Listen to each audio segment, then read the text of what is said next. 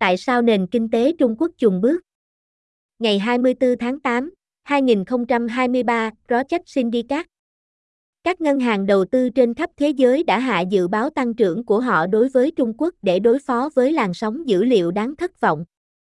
Mặc dù các vấn đề của nền kinh tế Trung Quốc đã được biết rõ, nhưng những nghi ngờ về khả năng quản lý chúng của chính quyền đang gia tăng. Tin tức gần đây từ Trung Quốc được Takatoshi Ito của Đại học Columbia đưa ra. Theo quan điểm của ông, đất nước này có thể đang trên bờ vực của một sự sụp đổ bong bóng bất động sản như Nhật Bản đã phải chịu đựng trong những năm 1991-92. Sự sụp đổ đó đã gây ra một giai đoạn đình trệ và giảm phát kéo dài, mà Trung Quốc dường như đặc biệt dễ bị tổn thương, do tỷ lệ thất nghiệp kỷ lục của thanh niên, giảm nhân khẩu học nhanh chóng và nợ tăng vọt. Nancy Kian của Đại học Northwestern giải thích, vấn đề thất nghiệp của thanh niên Trung Quốc phần nào phản ánh sự khan hiếm ngày càng tăng của công việc lương cao, tay nghề cao mà sinh viên đào tạo tại một trong những hệ thống giáo dục cạnh tranh nhất thế giới. Xu hướng này, và thực tế là phụ nữ trẻ đang phải chịu đựng nhiều nhất, cho thấy nền kinh tế Trung Quốc đang thụt lùi về phía thu nhập và kết quả giáo dục thấp hơn, vì cha mẹ kết luận rằng giáo dục đại học sẽ không dẫn đến việc làm được trả lương cao, gia đình lớn hơn và sự tham gia lực lượng lao động nữ thấp hơn. Ngay cả khi tỷ lệ sinh bắt đầu tăng, nó sẽ không đủ để bù đắp hậu quả của nhiều thập kỷ của các chính sách kế hoạch hóa gia đình nghiêm ngặt. Như Y Fuxian của Đại học Wisconsin-Madison viết, các nhà lãnh đạo Trung Quốc đã liên tục bỏ qua nghiên cứu hợp lý và đưa đất nước vào một cái bẫy nhân khẩu học ác mộng và một thảm họa nhân đạo lờ mờ có thể có ý nghĩa sâu sắc đối với nền kinh tế toàn cầu.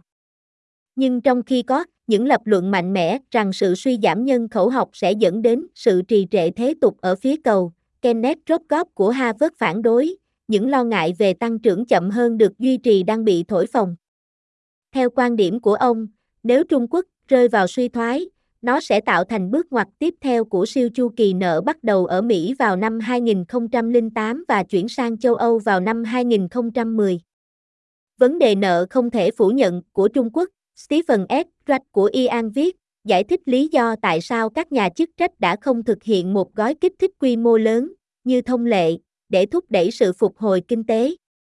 Mặc dù chính quyền Trung Quốc sẽ không bao giờ công khai thừa nhận quản lý nền kinh tế kém, ông giải thích, họ không còn lựa chọn nào khác ngoài việc loại bỏ nền kinh tế khỏi tăng trưởng do nợ nần, mặc dù điều này có thể sẽ mang lại suy giảm tăng trưởng dài hạn. Theo Richard Hess của Hội đồng quan hệ đối ngoại, nguyên nhân của sự suy thoái của Trung Quốc cuối cùng xuất phát toàn bộ hoặc một phần từ quyết định của các nhà lãnh đạo Trung Quốc mở rộng vai trò của nhà nước trong nền kinh tế, phớt lờ hoặc đàn áp các lực lượng thị trường, và kìm hãm sự xuất hiện của khu vực tư nhân và tầng lớp trung lưu. Rủi ro lớn hiện nay, ông cảnh báo, là Trung Quốc có thể cố gắng thay đổi cuộc đối thoại bằng cách đẩy nhanh nỗ lực thay đổi hiện trạng về Đài Loan. Nhưng James K. Ganberg của Đại học Texas ở Austin khuyên bạn nên lấy câu chuyện Trung Quốc mới với một hạt muối. Từng là một mối đe dọa bởi sự trỗi dậy không thể lay chuyển của nó, ông lưu ý, Trung Quốc giờ đây đặt ra một mối đe dọa vì nó đang suy tàn. Trên thực tế, câu chuyện này không phải là mới, và nó có thể nói nhiều về phương Tây hơn là về Trung Quốc. Why is China's economy faltering? August 24th, 2023 Project Syndicate. Investment banks around the world have been downgrading their growth forecasts for China in response to a wave of disappointing data. Though the Chinese economy's problems are well known, doubts about the authorities' ability to manage them are intensifying. Recent news from China is giving Columbia University's Takatoshi Ito deja vu. In his view, the country may be on the precipice of a property bubble collapse like the one Japan endured in 1991 92. That collapse triggered a prolonged period of stagnation and deflation, to which China seems particularly vulnerable, owing to record youth unemployment, rapid demographic decline, and soaring debt. China's youth unemployment problem, Northwestern University's Nancy Qian explains, partly reflects the growing scarcity of the high paying, high skilled jobs that students train for in one of the world's most competitive education systems. This trend, and the fact that it is young women who are suffering the most, suggests that the Chinese economy is backsliding toward lower incomes and educational outcomes, as parents conclude that higher education will not result in high paying jobs, larger families, and lower female labor force participation. Even if the fertility rate begins to rise, it would not be enough to offset the consequences of decades of strict family planning policies. As Yi Fuxian of the University of Wisconsin Madison writes, China's leaders have persistently disregarded sound research and led the country into a nightmarish demographic trap and a looming humanitarian catastrophe that could have profound implications for the global economy. But while there are strong arguments that demographic decline will lead to secular stagnation on the demand side, counters Harvard's Kenneth Rogoff, concerns about sustained slower growth are overblown. In his view, if China falls into a recession, it would constitute the next turn of the debt supercycle that began in the United States in 2008 and moved to Europe in 2010.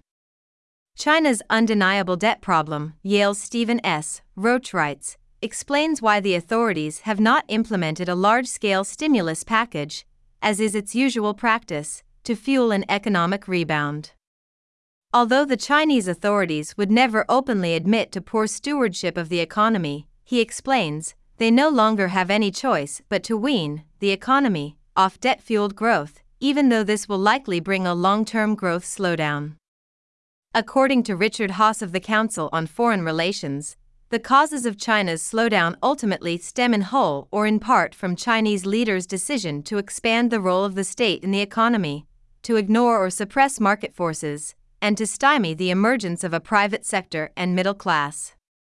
The big risk now, he warns, is that China could attempt to change the conversation by accelerating efforts to alter the status quo on Taiwan.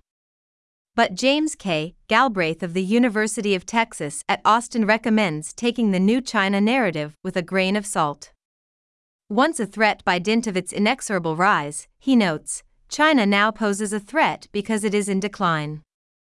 In fact, this narrative is far from new, and it may well say more about the West than it does about China.